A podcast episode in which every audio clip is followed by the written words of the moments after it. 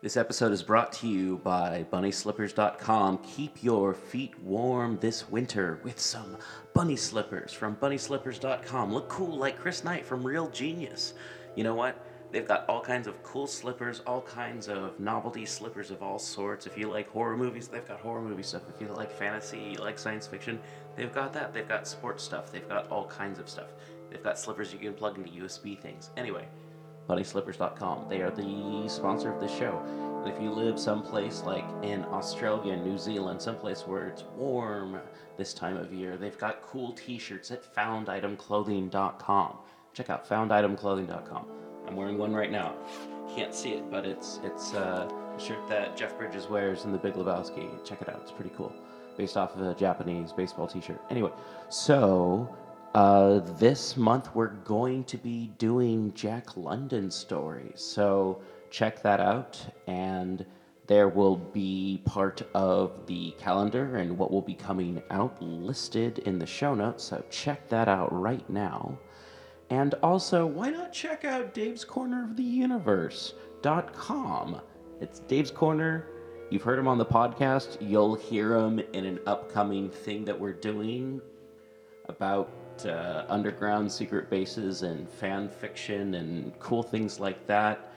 Um, listen for the episode uh, of, uh, I think it's DUGS. Uh, Dave's Underground Goat Shenanigans. Check that out when it becomes available. I'll be hosting the first few episodes, of course, on this feed, so you can always check that out or chuck it out. And, you know, it's your podcast feed. Trim it how you feel.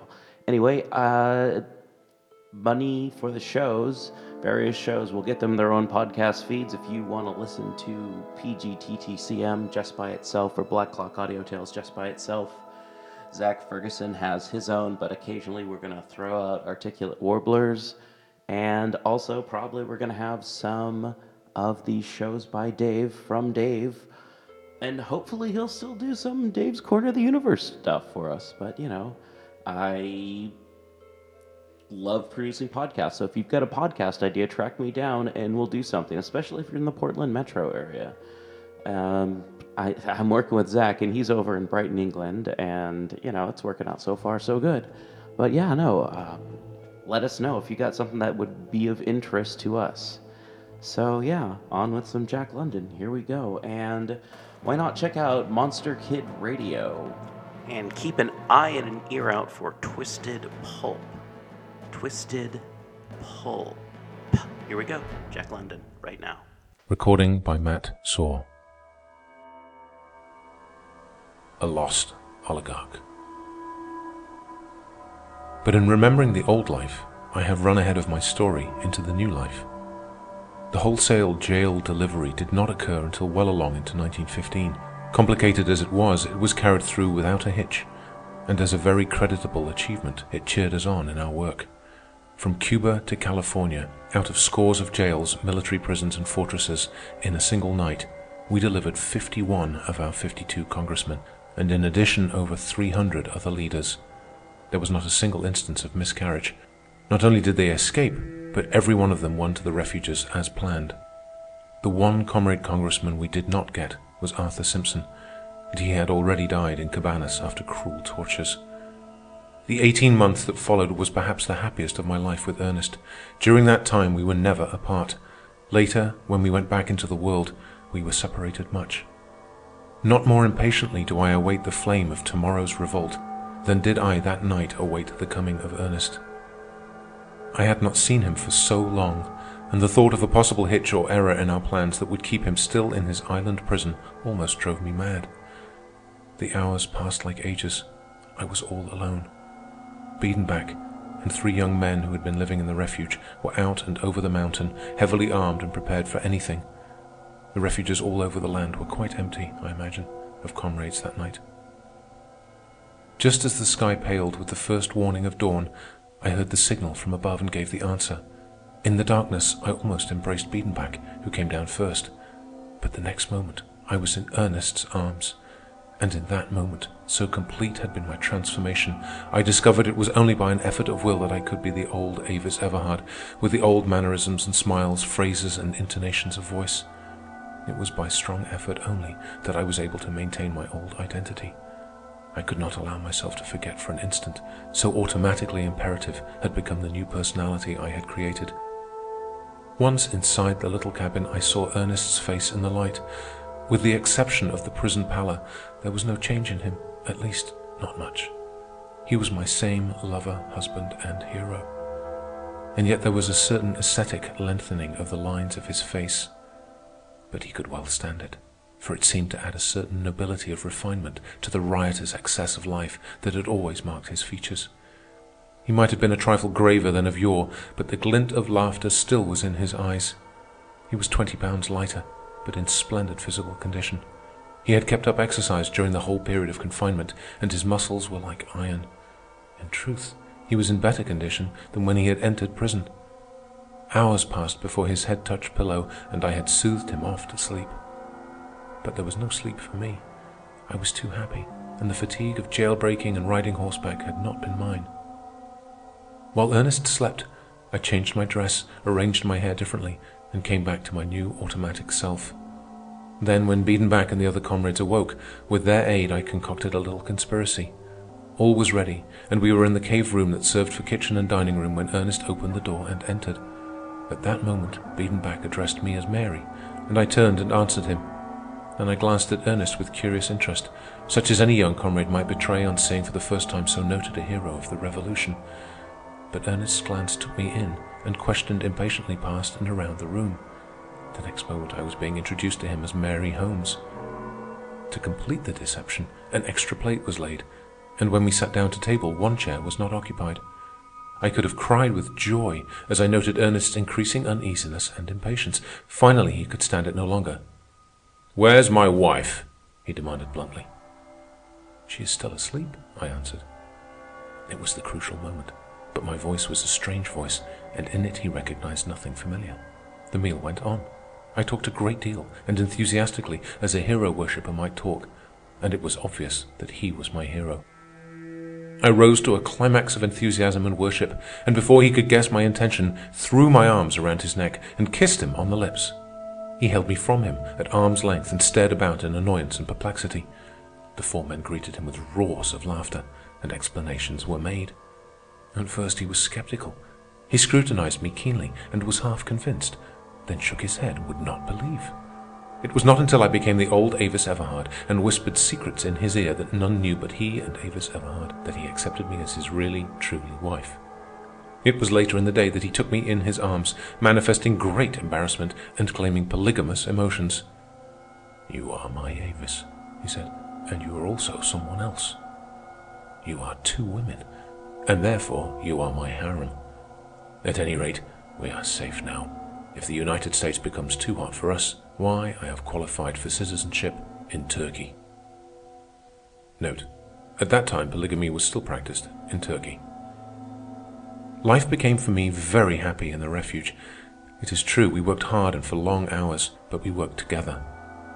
We had each other for eighteen precious months, and we were not lonely, for there was always a coming and going of leaders and comrades, strange voices from the underworld of intrigue and revolution, bringing stranger tales of strife and war from all our battle line. And there was much fun and delight.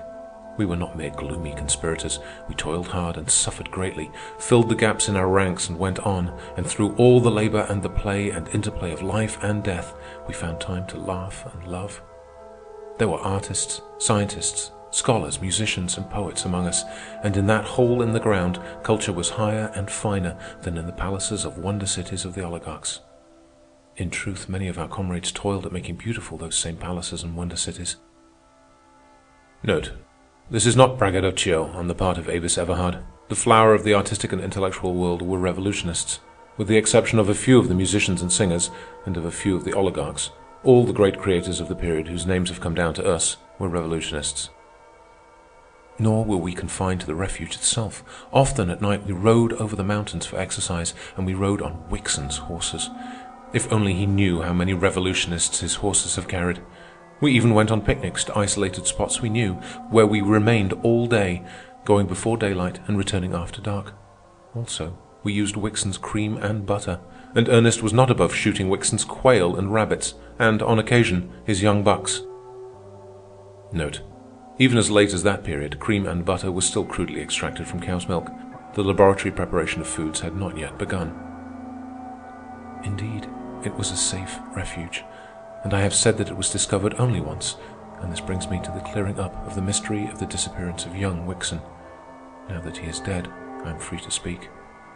There was a nook on the bottom of the great hole where the sun shone for several hours and which was hidden from above. Here we had carried many loads of gravel from the creek bed, so that it was dry and warm, a pleasant basking place.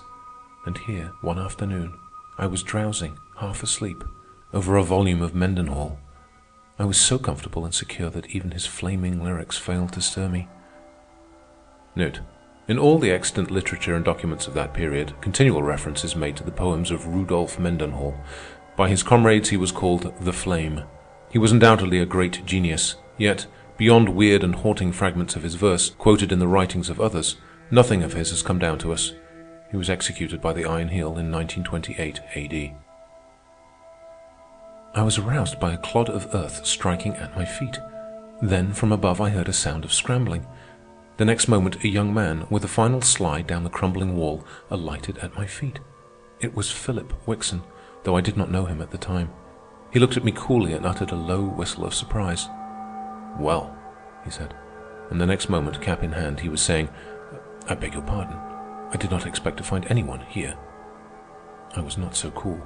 I was still a tyro so far as concerned knowing how to behave in desperate circumstances. Later on, when I was an international spy, I should have been less clumsy, I am sure. As it was, I scrambled to my feet and cried out the danger call. "Why did you do that?" he asked, looking at me searchingly. It was evident that he had no suspicion of our presence when making the descent. I recognized this with relief. "For what purpose do you think I did it?" I countered. I was indeed clumsy in those days. "I don't know," he answered, shaking his head. "Unless you've got friends about. Anyway, you've got some explanations to make. I don't like the look of it. You are trespassing. This is my father's land, and—" But at that moment, Biedenbach, ever polite and gentle, said from behind him in a low voice, "Hands up, my young sir." Young Wickson put his hands up first, then turned to confront Biedenbach, who held a 30-30 automatic rifle on him. Wickson was imperturbable. "Oh-oh," he said.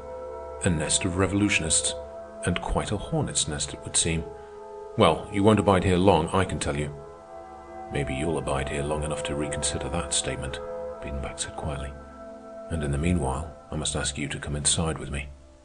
"Inside?" The young man was genuinely astonished. Have you a catacomb here? I have heard of such things. Come and see, Biedenbach answered with his adorable accent. But it is unlawful, was the protest. Yes, by your law, the terrorist replied significantly. But by our law, believe me, it is quite lawful. You must accustom yourself to the fact that you are in another world than the one of oppression and brutality in which you have lived. Mm, there is room for argument there, Wickson muttered. Then stay with us and discuss it. The young fellow laughed and followed his captor into the house. He was led into the inner cave room, and one of the young comrades left to guard him while we discussed the situation in the kitchen. Biedenbach, with tears in his eyes, felt that Wickson must die, and was quite relieved when we outvoted him and his horrible proposition. On the other hand, we could not dream of allowing the young oligarch to depart. I'll tell you what to do, Ernest said. We'll keep him and give him an education. I bespeak the privilege, then, of enlightening him in jurisprudence, Biedenbach cried. And so a decision was laughingly reached. We would keep Philip Wickson a prisoner and educate him in our ethics and sociology. But in the meantime there was work to be done. All trace of the young oligarch must be obliterated. There were the marks he had left when descending the crumbling wall of the hole. This task fell to Biedenbach, and slung on a rope from above, he toiled cunningly for the rest of the day till no sign remained. Back up the canyon from the lip of the hole all marks were likewise removed. Then at twilight came John Carlson, who demanded Wickson's shoes. The young man did not want to give up his shoes, and even offered to fight for them, till he felt the horseshoer's strength in Ernest's hands. Carlson afterward reported several blisters and much grievous loss of skin due to the smallness of the shoes, but he succeeded in doing gallant work with them. Back from the lip of the hole, where ended the young man's obliterated trail, Carlson put on the shoes and walked away to the left. He walked for miles, around knolls, over ridges and through canyons, and finally covered the trail in the running water of a creek bed. Here he removed the shoes, and, still hiding trail for a distance, at last put on his own shoes. A week later, Wickson got back his shoes. That night the hounds were out, and there was little sleep in the refuge. Next day, time and again, the baying hounds came down the canyon, plunged off to the left on the trail Carlson had made for them, and were lost to ear in the farther canyons high up the mountain. And all the time our men waited in the refuge, weapons in hand, automatic revolvers and rifles, to say nothing of half a dozen infernal machines of Biedenbach's manufacture. A more surprised party of rescuers could not be imagined had they ventured down into our hiding place. I have now given the true disappearance of Philip Wickson, one-time oligarch and later comrade in the Revolution, for we converted him in the end. His mind was fresh and plastic, and by nature he was very ethical. Several months later we rode him on one of his father's horses over Sonoma Mountains to Petaluma Creek and embarked him in a small fishing launch. By easy stages we smuggled him along our underground railway to the Carmel Refuge. There he remained eight months, at the end of which time, for two reasons, he was loath to leave us. One reason was that he had fallen in love with Anna Roylston, and the other was that he had become one of us. It was not until he became convinced of the hopelessness of his love affair that he acceded to our wishes and went back to his father. Ostensibly an oligarch until his death, he was in reality one of the most valuable of our agents. Often and often has the Iron Heel been dumbfounded by the miscarriage of its plans and operations against us. If it but knew the number of its own members who are our agents, it would understand. Young Wickson never wavered in his loyalty to the cause. In truth, his very death was incurred by his devotion to duty. In the great storm of 1927, while attending a meeting of our leaders, he contracted the pneumonia of which he died. Note, the case of this young man was not unusual. Many young men of the oligarchy, impelled by sense of right conduct or their imaginations captured by the glory of the revolution, ethically or romantically devoted their lives to it. In similar way, many sons of the Russian nobility played their parts in the earlier and protracted revolution in that country. End of chapter 20. Recording by Matt Saw, Montreal, mattsaw.org.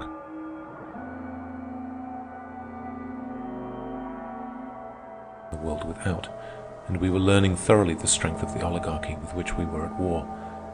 Out of the flux of transition, the new institutions were forming more definitely and taking on the appearance and attributes of permanence.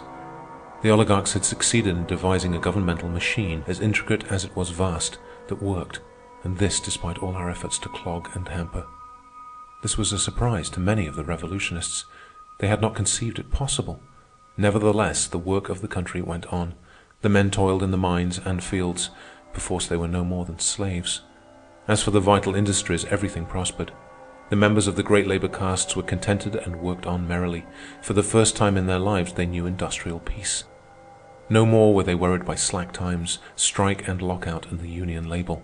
They lived in more comfortable homes and in delightful cities of their own, delightful compared with the slums and ghettos in which they had formerly dwelt. They had better food to eat, less hours of labor, more holidays, and a greater amount and variety of interests and pleasures. And for their less fortunate brothers and sisters, the unfavored laborers, the driven people of the abyss, they cared nothing. An age of selfishness was dawning upon mankind. And yet this is not altogether true. The labor castes were honeycombed by our agents, men whose eyes saw beyond the belly need the radiant figure of liberty and brotherhood. Another great institution that had taken form and was working smoothly was the Mercenaries. This body of soldiers had been evolved out of the old regular army and was now a million strong, to say nothing of the colonial forces. The mercenaries constituted a race apart. They dwelt in cities of their own, which were practically self-governed, and they were granted many privileges.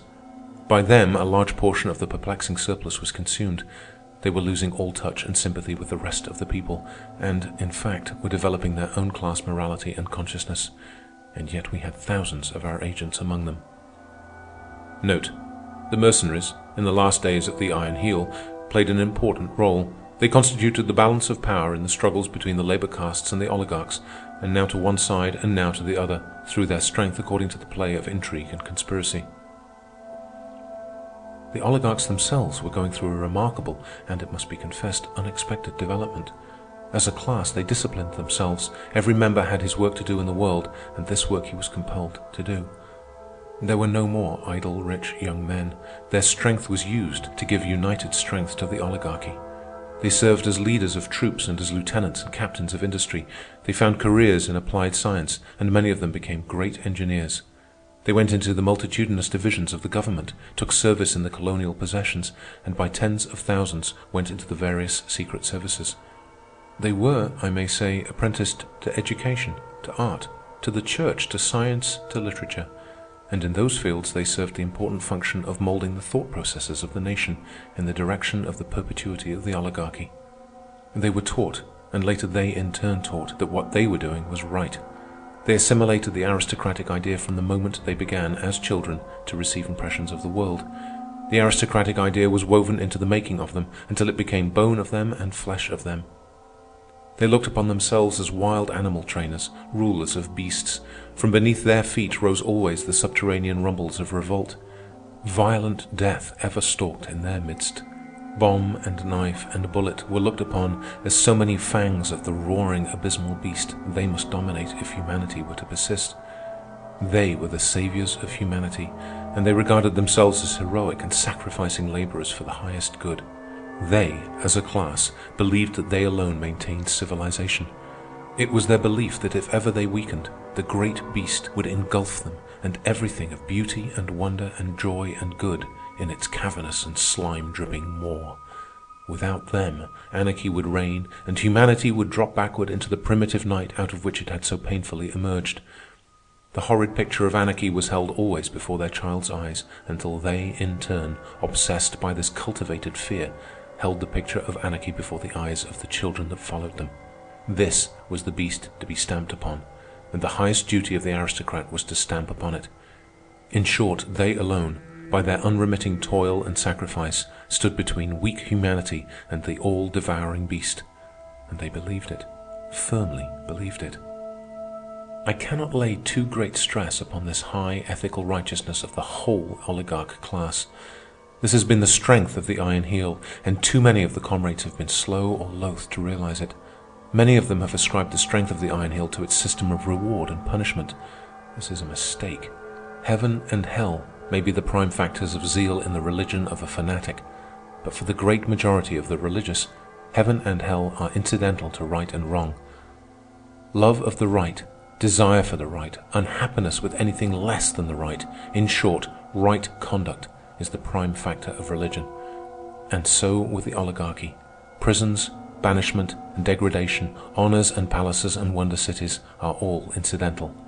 The great driving force of the oligarchs is the belief that they are doing right. Never mind the exceptions, and never mind the oppression and injustice in which the Iron Heel was conceived.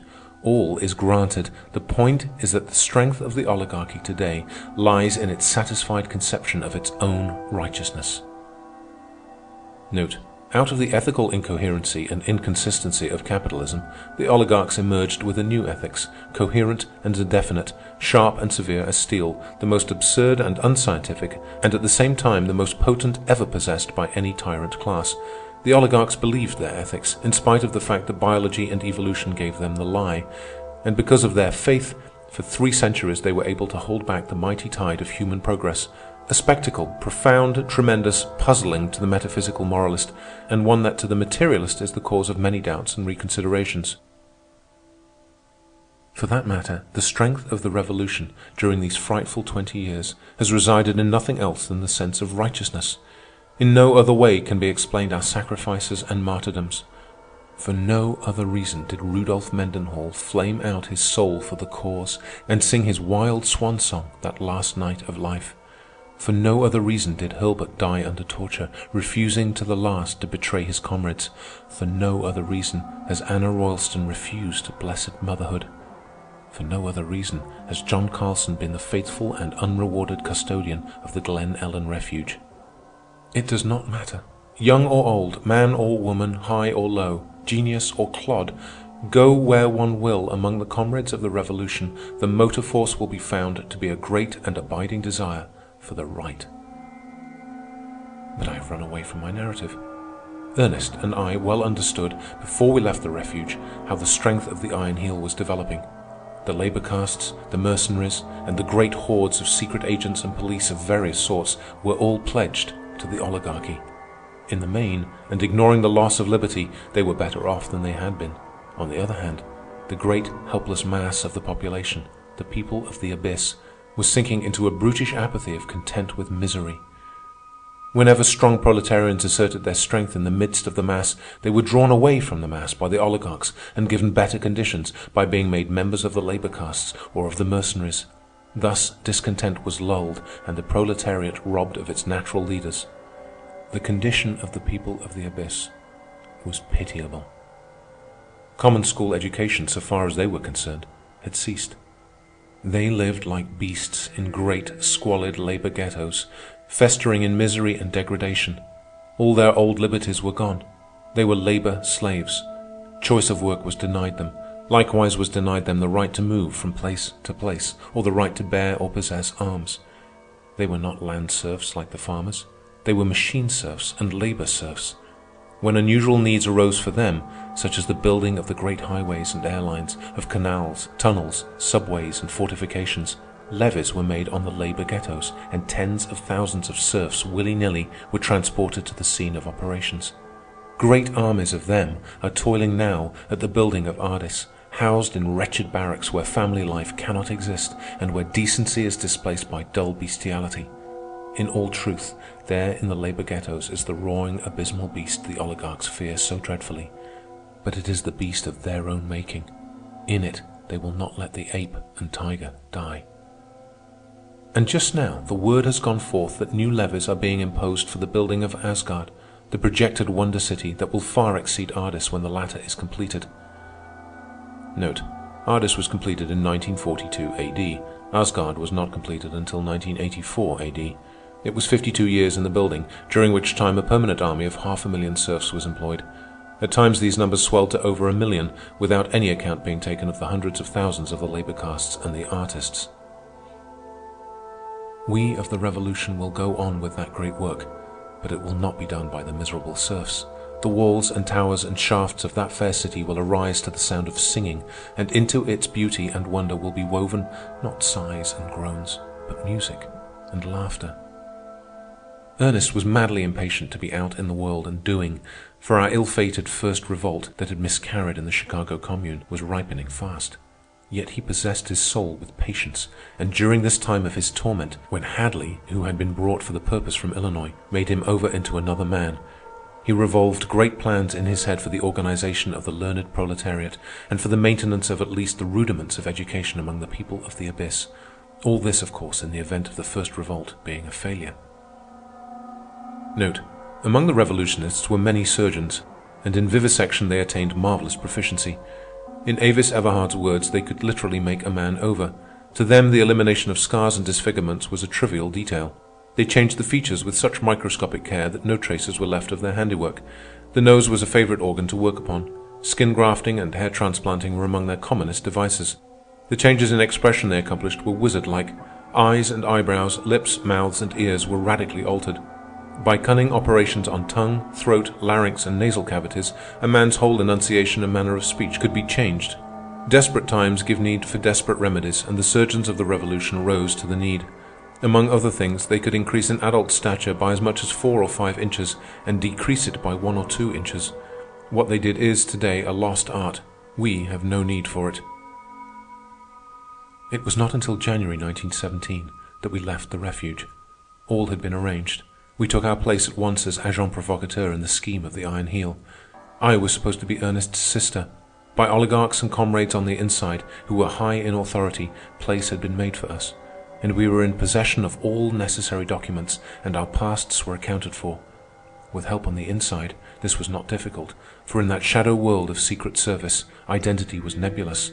Like ghosts, the agents came and went, obeying commands, fulfilling duties, following clues, making their reports often to officers they never saw, or cooperating with other agents they had never seen before and would never see again. End of chapter 21. Recording by Matt Saw, Montreal, mattsaw.org. Recording by Matt Saw. The Chicago Commune. As agent provocateur, not alone were we able to travel a great deal, but our very work threw us in contact with the proletariat and with our comrades, the revolutionists. Thus we were in both camps at the same time, ostensibly serving the Iron Heel and secretly working with all our might for the cause. There were many of us in the various secret services of the oligarchy, and despite the shakings up and reorganizations the secret services have undergone, they have never been able to weed all of us out. Ernest had largely planned the first revolt, and the date set had been somewhere early in the spring of 1918. In the fall of 1917 we were not ready. Much remained to be done, and when the revolt was precipitated, of course it was doomed to failure. The plot of necessity was frightfully intricate, and anything premature was sure to destroy it. This the Iron Heel foresaw and laid its schemes accordingly. We had planned to strike our first blow at the nervous system of the oligarchy. The latter had remembered the general strike and had guarded against the defection of the telegraphers by installing wireless stations in the control of the mercenaries. We, in turn, had countered this move when the signal was given from every refuge all over the land and from the cities and towns and barracks, devoted comrades were to go forth and blow up the wireless stations. Thus, at the first shock would the Iron Heel be brought to earth and lie practically dismembered. At the same moment, other comrades were to blow up the bridges and tunnels and disrupt the whole network of railroads. Still further, other groups of comrades, at the signal, were to seize the officers of the mercenaries and the police, as well as all oligarchs of unusual ability or who held executive positions. Thus would the leaders of the enemy be removed from the field of the local battles that would inevitably be fought all over the land. Many things were to occur simultaneously when the signal went forth. The Canadian and Mexican patriots, who were far stronger than the Iron Heel dreamed, were to duplicate our tactics. Then there were comrades, these were the women, for the men would be busy elsewhere, who were to post the proclamations from our secret presses. Those of us in the higher employ of the Iron Heel were to proceed immediately to make confusion and anarchy in all our departments. Inside the mercenaries were thousands of our comrades. Their work was to blow up the magazines and to destroy the delicate mechanism of all the war machinery. In the cities of the mercenaries and of the labor castes, similar programs of disruption were to be carried out. In short, a sudden, colossal, stunning blow was to be struck. Before the paralyzed oligarchy could recover itself, its end would have come. It would have meant terrible times and great loss of life, but no revolutionist hesitates at such things.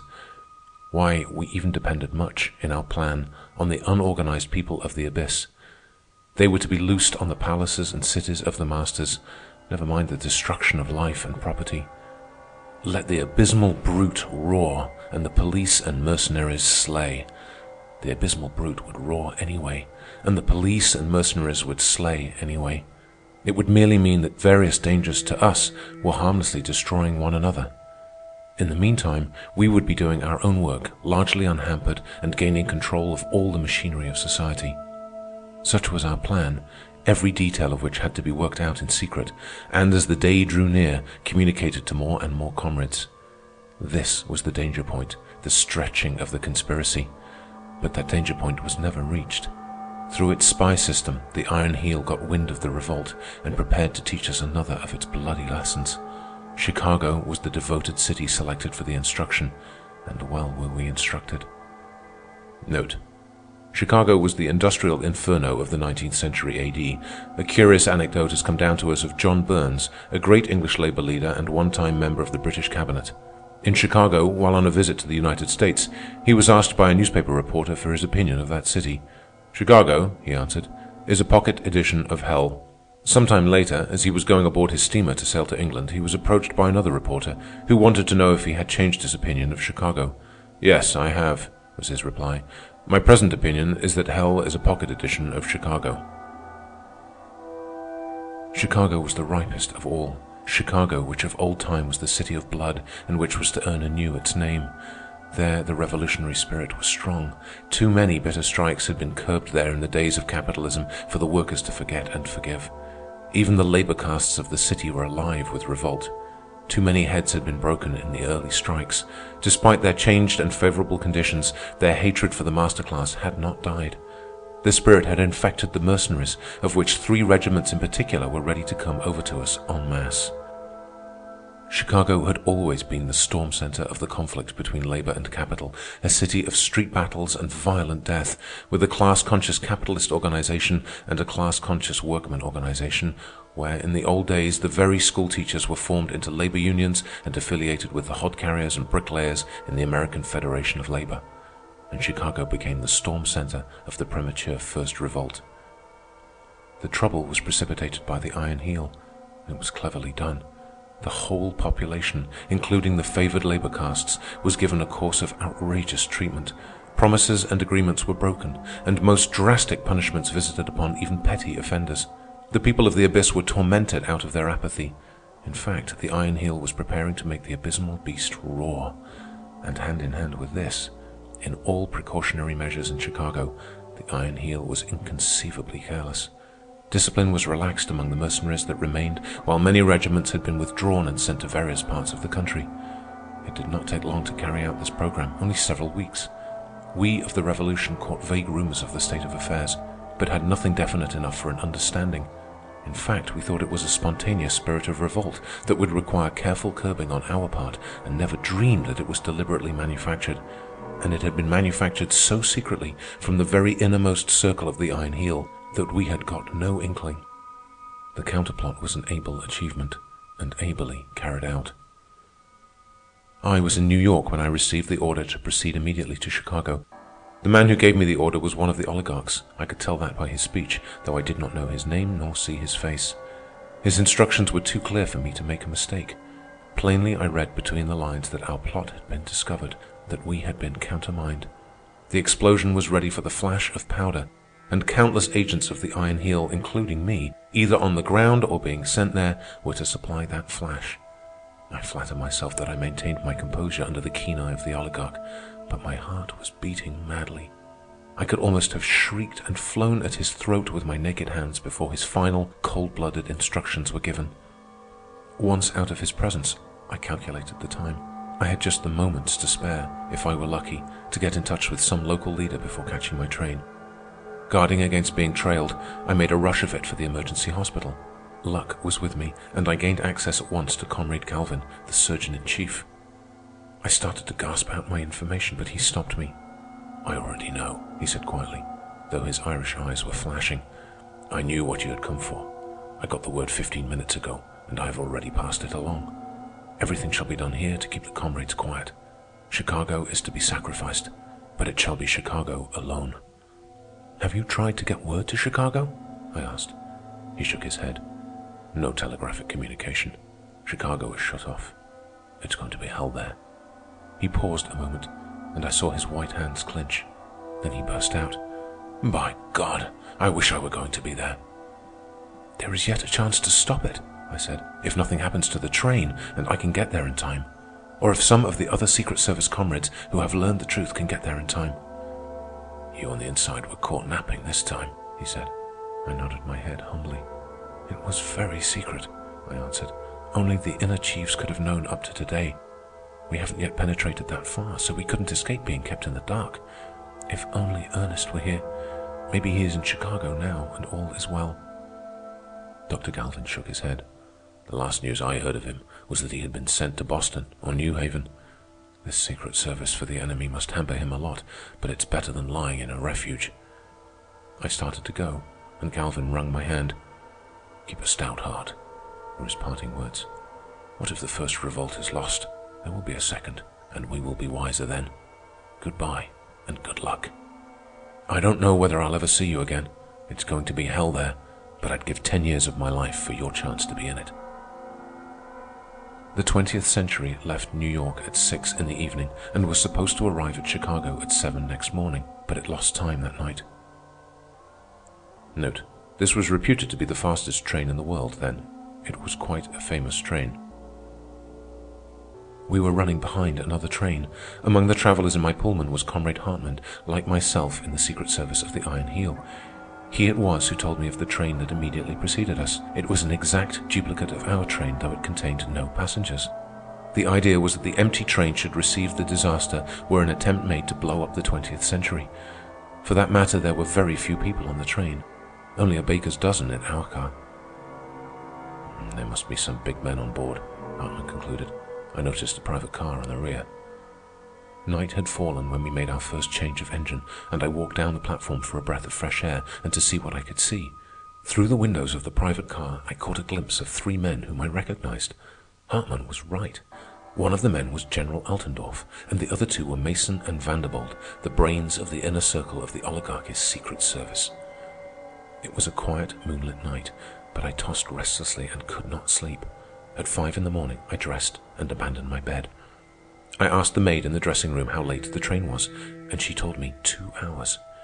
She was a mulatto woman, and I noticed that her face was haggard, with great circles under the eyes, while the eyes themselves were wide with some haunting fear. "What is the matter?" I asked. "Nothing, miss. I didn't sleep well, I guess," was her reply. I looked at her closely and tried her with one of our signals. She responded, and I made sure of her. "Something terrible is going to happen in Chicago," she said. "There's that fake train in front of us. That and the troop trains have made us late." Note: fake, false. "Troop trains?" I queried. She nodded her head. The line is thick with them. We've been passing them all night, and they're all heading for Chicago, and bringing them over the air line. That means business. I've a lover in Chicago, she added apologetically. He's one of us, and he's in the mercenaries, and I'm afraid for him. Poor girl. Her lover was in one of the three disloyal regiments. Hartman and I had breakfast together in the dining car, and I forced myself to eat. The sky had clouded, and the train rushed on like a sullen thunderbolt through the gray pall of advancing day. The very negroes that waited on us knew that something terrible was impending. Oppression sat heavily upon them. The lightness of their natures had ebbed out of them. They were slack and absent-minded in their service, and they whispered gloomily to one another in the far end of the car next to the kitchen. Hartman was hopeless over the situation. "What can we do?" he demanded for the twentieth time with a helpless shrug of the shoulders. He pointed out of the window. See, all is ready. You can depend upon it that they're holding them like this, thirty or forty miles outside the city on every road. He had reference to troop trains on the sidetrack. The soldiers were cooking their breakfasts over fires built on the ground beside the track, and they looked up curiously at us as we thundered past without slackening our terrific speed. All was quiet as we entered Chicago. It was evident nothing had happened yet. In the suburbs the morning papers came on board the train. There was nothing in them, and yet there was much in them for those skilled in reading between the lines than it was intended the ordinary reader should read into the text. The fine hand of the Iron Heel was apparent in every column. Glimmerings of weakness in the armor of the oligarchy were given. Of course, there was nothing definite. It was intended that the reader should feel his way to these glimmerings. It was cleverly done. As fiction, those morning papers of October the 27th were masterpieces. The local news was missing. This in itself was a masterstroke. It shrouded Chicago in mystery, and it suggested to the average Chicago reader that the oligarchy did not dare give the local news. Hints that were untrue, of course, were given of insubordination all over the land, crudely disguised with complacent references to punitive measures to be taken. There were reports of numerous wireless stations that had been blown up, with heavy rewards offered for the detection of the perpetrators. Of course, no wireless stations had been blown up. Many similar outrages that dovetailed with the plot of the revolutionists were given. The impression to be made on the minds of the Chicago comrades was that the general revolt was beginning, albeit with a confusing miscarriage in many details. It was impossible for one uninformed to escape the vague yet certain feeling that all the land was ripe for the revolt that had already begun to break out. It was reported that the defection of the mercenaries in California had become so serious that half a dozen regiments had been disbanded and broken, and that their members with their families had been driven from their own city and on into the labor ghettos. And the California mercenaries were in reality the most faithful of all to their salt. But how was Chicago, shut off from the rest of the world, to know? Then there was a ragged telegram describing an outbreak of the populace in New York City, in which the labor castes were joining, concluding with the statement, intended to be accepted as a bluff, that the troops had the situation in hand. Note, bluff, a lie. And as the oligarchs had done with the morning papers, so had they done in a thousand other ways. These we learned afterward, as, for example, the secret messages of the oligarchs, sent with the express purpose of leaking to the ears of the revolutionists, that had come over the wires now and again during the first part of the night. "I guess the Iron Heel won't need our services," Hartman remarked, putting down the paper he had been reading when the train pulled into the central depot. "They wasted their time sending us here. Their plans have evidently prospered better than they expected. Hell will break loose any second now. He turned and looked down the train as we alighted. I thought so, he muttered. They dropped their private car when the papers came aboard. Hartman was hopelessly depressed. I tried to cheer him up, but he ignored my effort and suddenly began talking very hurriedly in a low voice as we passed through the station. At first I could not understand. I have not been sure, he was saying, and I have told no one. I have been working on it for weeks, and I cannot make sure. Watch out for Knowlton. I suspect him. He knows the secrets of a score of our refuges. He carries the lives of hundreds of us in his hands, and I think he is a traitor. It's more a feeling on my part than anything else, but I thought I marked a change in him a short while back. There is the danger that he has sold us out or is going to sell us out. I am almost sure of it. I wouldn't whisper my suspicions to a soul, but somehow I don't think I'll leave Chicago alive. Keep your eye on Knowlton. Trap him. Find out. I don't know anything more. It is only an intuition, and so far I have failed to find the slightest clue. We were just stepping out upon the sidewalk. Remember, Hartman concluded earnestly, keep your eyes upon Knowlton. And Hartman was right. Before a month went by, Knowlton paid for his treason with his life. He was formally executed by the comrades in Milwaukee. All was quiet on the streets. Too quiet. Chicago lay dead. There was no roar and rumble of traffic. There were not even cabs on the streets. The surface cars and the elevated were not running. Only occasionally, on the sidewalks, were there stray pedestrians, and these pedestrians did not loiter. They went their ways with great haste and definiteness. Withal, there was a curious indecision in their movements, as though they expected the buildings to topple over on them, or the sidewalks to sink under their feet, or fly up in the air. A few gamins, however, were around, in their eyes a suppressed eagerness in anticipation of wonderful and exciting things to happen. From somewhere far to the south, the dull sound of an explosion came to our ears. That was all. Then quiet again, though the gamins had startled and listened, like young deer, at the sound. The doorways to all the buildings were closed. The shutters to the shops were up. But there were many police and watchmen in evidence, and now and again automobile patrols of the mercenaries slipped swiftly past. Hartman and I agreed that it was useless to report ourselves to the local chiefs of the Secret Service. Our failure so to report would be excused, we knew, in the light of subsequent events. So we headed for the great labor ghetto on the south side in the hope of getting in contact with some of the comrades. Too late. We knew it, but we could not stand still and do nothing in those ghastly silent streets. Where was Ernest, I was wondering? What was happening in the cities of the labor castes and mercenaries, in the fortresses? As if in answer, a great screaming roar went up, dim with distance, punctuated with detonation after detonation. It's the fortresses, Hartman said. God pity those three regiments. At a crossing, we noticed in the direction of the stockyards a gigantic pillar of smoke. At the next crossing, several similar smoke pillars were rising skyward in the direction of the west side. Over the city of the mercenaries, we saw a great captive war balloon that burst even as we looked at it and fell in flaming wreckage toward the earth. There was no clue to that tragedy of the air. We could not determine whether the balloon had been manned by comrades or enemies. A vague sound came to our ears, like the bubbling of a gigantic cauldron a long way off, and Hartman said it was machine guns and automatic rifles. And still we walked in immediate quietude. Nothing was happening where we were. The police and the automobile patrols went by, and only half a dozen fire engines, returning evidently from some conflagration.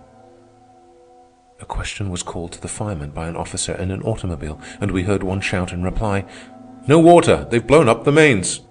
"We've smashed the water supply," Hartman cried excitedly to me. "If we can do all this in a premature, isolated, abortive attempt, what can't we do in a concerted, ripened effort all over the land?" The automobile containing the officer who had asked the question darted on. Suddenly there was a deafening roar. The machine with its human freight lifted in an upburst of smoke and sank down a mass of wreckage and death. Hartman was jubilant. "Oh, well done, well done," he was repeating over and over in a whisper. "The proletariat gets its lesson today, but it gives one, too." Police were running for the spot. Also, another patrol machine had halted. As for myself, I was in a daze. The suddenness of it was stunning. How had it happened? I knew not how, and yet I had been looking directly at it. So dazed was I for the moment that I was scarcely aware of the fact that we were being held up by the police. I abruptly saw that a policeman was in the act of shooting Hartman. But Hartman was cool and was giving the proper passwords. I saw the leveled revolver hesitate, then sink down, and heard the disgusted grunt of the policeman. He was very angry and was cursing the whole Secret Service. It was always in the way, he was averring, while Hartman was talking back to him and with fitting Secret Service pride explaining to him the clumsiness of the police. The next moment, I knew how it had happened. There was quite a group about the wreck, and two men were just lifting up the wounded officer to carry him to the other machine. A panic seized all of them, and they scattered in every direction, running in blind terror, the wounded officer roughly dropped being left behind. The cursing policeman alongside of me also ran, and Hartman and I ran too, we knew not why, obsessed with the same blind terror to get away from that particular spot. Nothing really happened then, but everything was explained. The flying men were sheepishly coming back but all the while their eyes were raised apprehensively to the many-windowed, lofty buildings that towered like the sheer walls of a canyon on each side of the street. From one of those countless windows the bomb had been thrown. But which window? There had been no second bomb, only our fear of one. Thereafter we looked with speculative comprehension at the windows. Any of them contained possible death. Each building was a possible ambuscade. This was warfare in that modern jungle, a great city. Every street was a canyon, every building a mountain. We had not changed much from primitive man, despite the war automobiles that were sliding by. Turning a corner, we came upon a woman. She was lying on the pavement in a pool of blood. Hartman bent over and examined her. As for myself, I turned deathly sick. I was to see many dead that day, but the total carnage was not to affect me as did this first forlorn body lying there at my feet, abandoned on the pavement. Shot in the breast, was Hartman's report. Clasped in the hollow of her arm, as a child might be clasped, was a bundle of printed matter. Even in death, she seemed loath to part with that which had caused her death. For when Hartman had succeeded in withdrawing the bundle, we found that it consisted of large printed sheets, the proclamations of the revolutionists. A comrade, I said, but Hartman only cursed the iron heel, and we passed on. Often we were halted by the police and patrols, but our passwords enabled us to proceed. No more bombs fell from the windows. The last pedestrians seemed to have vanished from the streets, and our immediate quietude grew more profound. Though the gigantic cauldron continued to bubble in the distance, dull roars of explosions came to us from all directions, and the smoke pillars were towering more ominously in the heavens. End of chapter 22. Recording by Matt Saw, Montreal, mattsaw.org.